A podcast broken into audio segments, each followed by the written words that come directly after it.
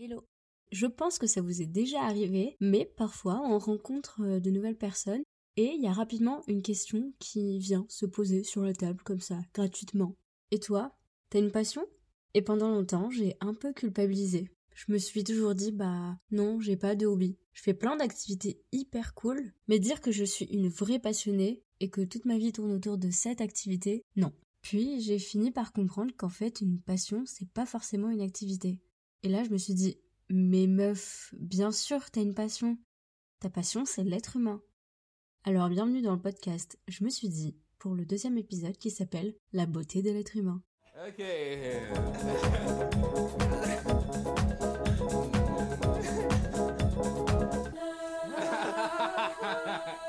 ok. Ok. Quand j'avais à peu près 8 ans, mon goal ultime, c'était d'être juge. Rien que ça, hein, j'avais un petit peu de volonté quand même à cet âge-là. Euh, je voulais être juge pour enfants parce que à cet âge-là, j'avais une notion euh, d'égalité et de justice euh, entre les individus. Donc ma passion pour l'être humain, même si je m'en rendais pas trop compte, elle a commencé à peu près à 8 ans, je dirais. Après, c'est tout con aussi, mais c'est assez révélateur. Dites-vous que ma matière préférée au lycée, c'était la philosophie. Vraiment, la meuf, elle adorait se torturer le cerveau et se poser mille questions. hein. Mais ouais, la philo, c'était ma matière préférée. Dites-vous que ça a été ma meilleure note au bac. J'ai eu 9 sur 20. Non, je rigole. J'ai eu 16 sur 20. Donc j'étais pas peu fière quand même. Mais le moment où j'ai le plus intellectualisé cette passion pour le pour l'être humain, je pense que c'était en master. Du coup, je vous avais dit mais moi j'ai fait une licence en information et communication. J'ai fait un master en communication aussi, mais j'ai été spécialisée dans l'étude des publics, des cibles, des générations. Et ce master, j'ai adoré parce qu'il y avait énormément de sociologie et c'est à cette époque-là où j'ai vraiment pris énormément de plaisir à, apprendre et que j'ai cassé vraiment tous les préjugés que je pouvais avoir encore dans la vie finalement. Et aujourd'hui mon métier, je suis planeur stratégique dans une agence de publicité. Ça a l'air d'être un gros mot comme ça, mais si je devais vulgariser, en gros je suis censée connaître, en gros je suis censée bien étudier euh, un annonceur, donc une marque, son marché, ses concurrents et surtout bien comprendre ses cibles. Je dois comprendre son individu pour savoir comment est-ce que je peux raisonner dans son quotidien, dans son cœur. Donc ça nécessite forcément un certain attrait pour l'être humain et c'est pour ça que je kiffe mon métier. Mais commençons par le chapitre 1 qui s'intitule Appelez-moi Madame la scientifique. Alors oui, on est dans un pays où les métiers intellectuels, ils sont quand même vachement valorisés. Mais paradoxalement, dans ces professions intellectuelles, il y a un domaine qui est là aussi le haut du panier. Rappelez-vous, si vous avez fait un lycée euh, général, à l'époque, parce qu'on est vieux et que maintenant ça marche plus comme ça, mais la filière qui était clairement valorisée, c'était la filière S. En gros, si tu voulais faire médecine ou si tu voulais devenir ingénieur, là, t'avais un avenir euh, prometteur. Et du coup, je me suis dit, mais pourquoi c'est mieux vu de faire S? Pourquoi quand on pense à sciences, on pense à SVT, maths, médecine, tout ça? Pourquoi quand on n'est pas sûr d'un sujet, on se dit mais ça ça a été prouvé scientifiquement au moins? Et pourquoi quand on se dit mais ça ça a été prouvé scientifiquement au moins? Bah on pense directement à des petits mecs dans un labo avec leurs pipettes, leurs blouses. Et là je me suis dit éclair de génie, dans sciences humaines, il y a science. Et ouais, les sciences humaines, ça peut être considéré comme des sciences. Je sais pas si ça a été prouvé scientifiquement, mais en tout cas, moi je le considère comme une science. Et une science un peu compliquée, hein. C'est pas genre 1 et 1 égale 2, c'est une science hyper complexe. Alors c'est pas forcément la même utilité que justement ce théorème de Pythagore qui va te permettre de découvrir la surface de la planète Terre. C'est faux, ça sert pas du tout à ça.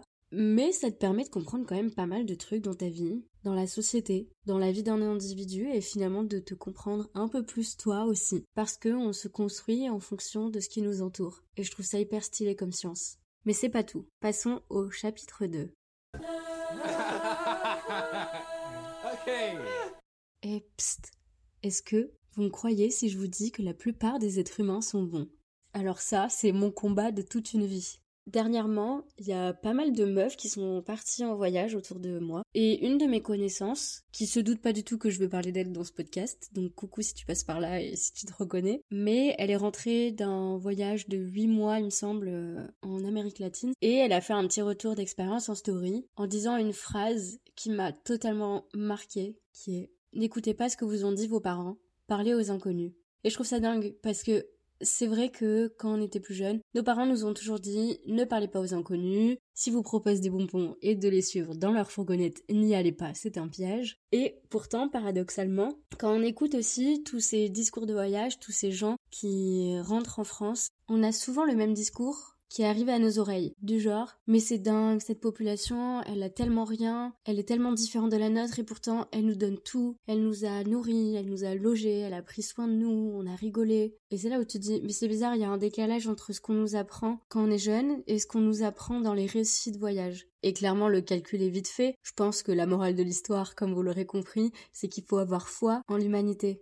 L'être humain, il est hyper beau. Il a aucun intérêt négatif. Et c'est ce qui m'énerve parfois dans les discours euh, politiques ou les débats qu'on peut avoir euh, souvent en famille, par exemple à Noël, avec un tonton à la voix grave qui va nous dire non mais c'est bon, c'est pas bientôt fini ça, ils profitent de tout, euh, ils profitent du RSA, ils sont bien contents de rien foutre. Euh non, en fait le sentiment d'inutilité, c'est clairement le pire sentiment qu'un être humain peut ressentir, surtout quand il vit en société. Je sais pas, enfin, un être humain qui se réveille et qui n'a pas de travail dans un métier où l'emploi est hyper valorisé et où c'est la base de tout parce que sinon il ne peut pas vivre, il va se réveiller avec l'envie de ne même pas se réveiller parce que il va avoir ce sentiment d'inutilité.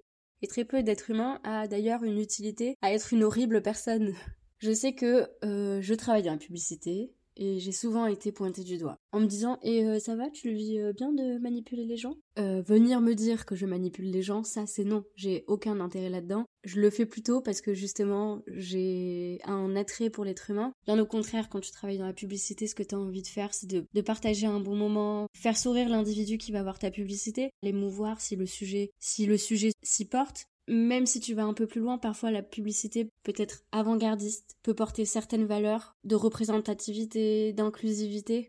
Et on se dit que, à notre échelle, on peut aussi contribuer à faire grandir la société. Donc moi, j'y crois fermement à cette bonté de l'être humain. Et pour continuer d'illustrer ça, la dernière fois, je me baladais dans une librairie. la meuf, elle se balade dans une librairie. Et je suis tombée sur un livre, la quatrième de couverture, et elle m'a happée. Clairement, je vais vous la lire. Ce livre expose une idée radicale. C'est une idée qui angoisse les puissants depuis des siècles. Une idée que les religions et les idéologies ont combattue. Une idée dont les médias parlent rarement et que l'histoire semble sans cesse réfuter.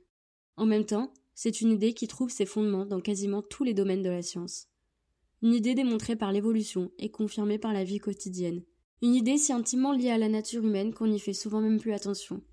Si nous avions le courage de la prendre au sérieux, cela nous sauterait aux yeux, cette idée peut déclencher une révolution. Elle peut mettre la société sans dessus-dessous. Si elle s'inscrit véritablement dans notre cerveau, elle peut même devenir un remède qui change la vie, qui fait qu'on ne regardera plus jamais le monde de la même façon. L'idée en question, la plupart des gens sont bons.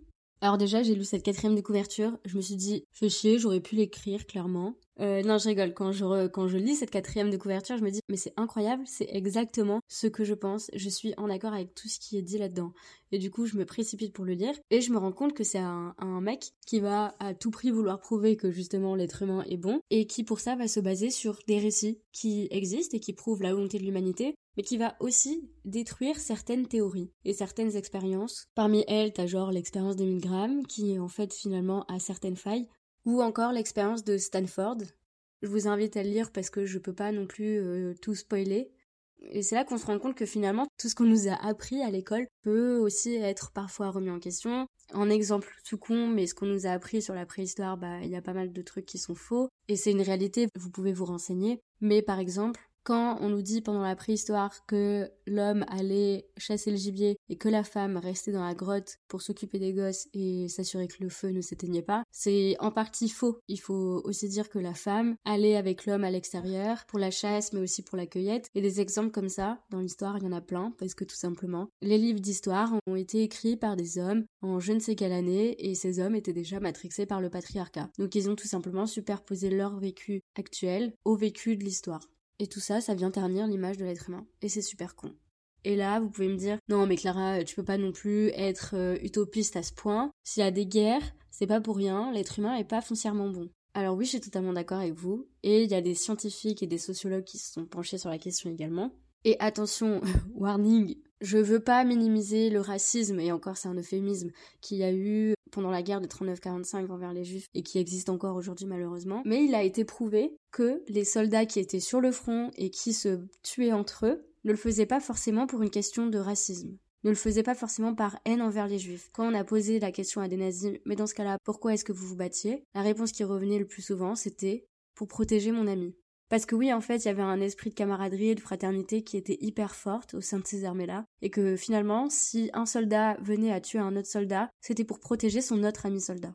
Alors c'est juste un exemple, et peut-être qu'il y a tout plein d'autres arguments qui ont été sortis lors de ces études-là. Mais ce que je veux en conclure par là, c'est que l'être humain n'a pas trop d'intérêt personnel à être une mauvaise personne s'il fait le mal. C'est en étant persuadé de faire le bien à côté. Et je sais, vous allez me dire oui, mais c'est pareil, il y a des serial killers. Et là, on en revient au premier chapitre qui est Les sciences humaines expliquent tout. Il y a des déterminants communs entre plusieurs serial killers qui prouvent que des expériences vécues peuvent être traumatisantes et peuvent amener à ce genre de déviance. D'où l'intérêt des sciences humaines. Et finalement, on se rend compte que quasiment tout s'explique. Et attention, quand je dis tout s'explique, je veux pas dire que tout s'excuse, mais en tout cas, les sciences humaines sont là pour ça.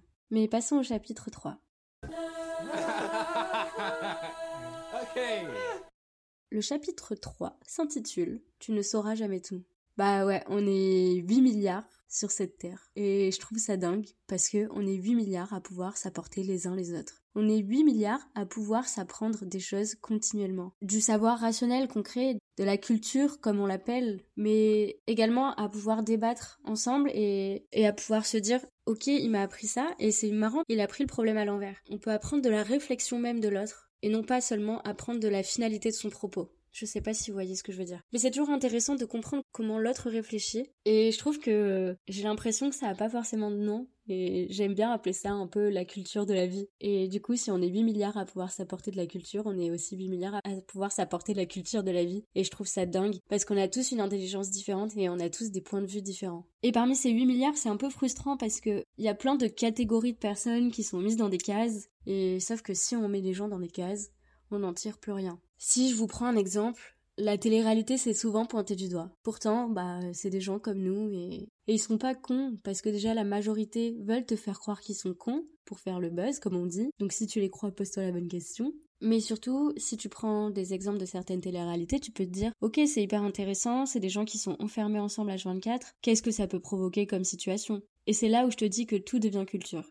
Le métier de l'influence, c'est également un métier qui est très pointé du doigt parce que on se demande encore si c'est des métiers légitimes. Mais là aussi, c'est souvent des gens qui sont pointés du doigt en mode mais il n'y a rien d'intéressant à en tirer. C'est faux. Je vais te prendre un exemple. Il y a une meuf sur les réseaux sociaux, elle s'appelle Polska. Si je te la résume telle que la majorité des gens la voient, c'est une bimbo des réseaux sociaux. La meuf est hyper fraîche, elle a un corps incroyable, elle le montre énormément, et elle a aucun problème avec ça. Et du coup, je pourrais juste m'arrêter et me dire ok c'est une meuf des réseaux sociaux, partir et ne rien apprendre. Sauf que je me suis intéressée un peu plus à cette personne, j'ai fini par la suivre, et je me suis rendu compte qu'au-delà de son corps, qui est déjà incroyable, elle a un humour de dingue. Genre la meuf racontait qu'en gros son manager voulait qu'elle se fasse un mime. Elle a répondu à son manager qu'elle était trop pudique pour ça. Elle l'a fait et nous dit Ouais, au bout d'un mois, quand j'ai touché 15 000 euros, je me suis dit que la pudeur c'était pas une valeur à laquelle je tenais tant que ça. Et là, tu dis, mais la meuf, elle a tout compris. Le second degré, c'est tellement une preuve d'intelligence. Et à la fois, elle emmerde tous ceux qui la pointent du doigt et qui pensent que c'est qu'un corps.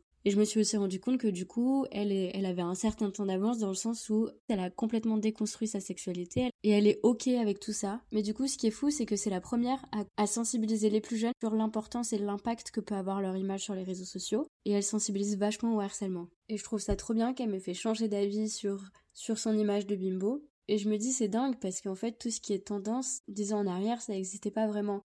Il y a tellement de tendances que oui, il y a 8 milliards d'individus sur cette planète, mais c'est pas genre je parle avec les 8 milliards et ça y est, j'ai tout appris. Non, c'est 8 milliards d'êtres humains qui évoluent au gré des tendances et de ce qui se passe dans le monde et de la société. Et je trouve ça fou parce qu'en fait, du coup, t'es jamais rassasié de culture, t'as toujours à apprendre. Et si là, par exemple, j'ai appris que c'est aussi vachement lié à mon métier, je suis obligée d'apprendre au gré des tendances, mais si là, par exemple, en 2022, et vu les années Covid et confinement qu'on a vécu, on fait partie des générations molles, dans le sens où on a vécu le confinement, et maintenant on n'a plus autant envie de sortir qu'avant. On préfère limite regarder une série sous son plaid à commander Uber.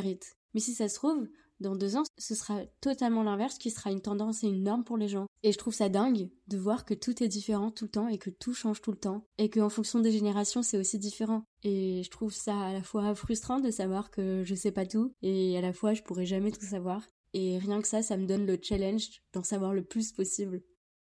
Voilà, je sais que je pourrais parler de ce sujet pendant des heures et des heures, essayer de vous convaincre à quel point la beauté de l'être humain est réelle Et je trouve ça fou parce que aimer l'être humain, c'est à la fois le geste le plus empathique du monde et à la fois le plus égoïste parce qu'on apprend tellement en apprenant des autres, parce qu'on se construit à travers le regard des autres déjà. Et je trouve qu'une fois que t'es convaincu de cette beauté de l'être humain, tu peux être traité d'utopiste, mais toi tu t'en fous, parce que t'es hyper optimiste et t'as qu'une envie, c'est profiter de la vie. Et j'espère vous avoir transmis ce goût-là et que vous sortirez dans la rue et que vous aurez envie d'aller parler à tout plein de gens. Donc voilà, c'est la fin de ce deuxième épisode de Je me suis dit. J'espère qu'il vous a plu. N'hésitez pas à m'écrire sur Instagram, qui est Clara avec 3 A à la fin, LAF avec 2 F à la fin. Et surtout, je voulais aussi vous remercier pour euh, l'accueil que vous avez fait au podcast. Vos retours ont été incroyables. J'ai jamais eu des discussions aussi intéressantes et des retours aussi constructifs. Donc je vous remercie vraiment pour ça. J'ai passé toute ma soirée à échanger avec vous et j'espère vraiment qu'on est en train de construire quelque chose de beau. Et merci beaucoup et à la prochaine pour euh, un nouvel épisode.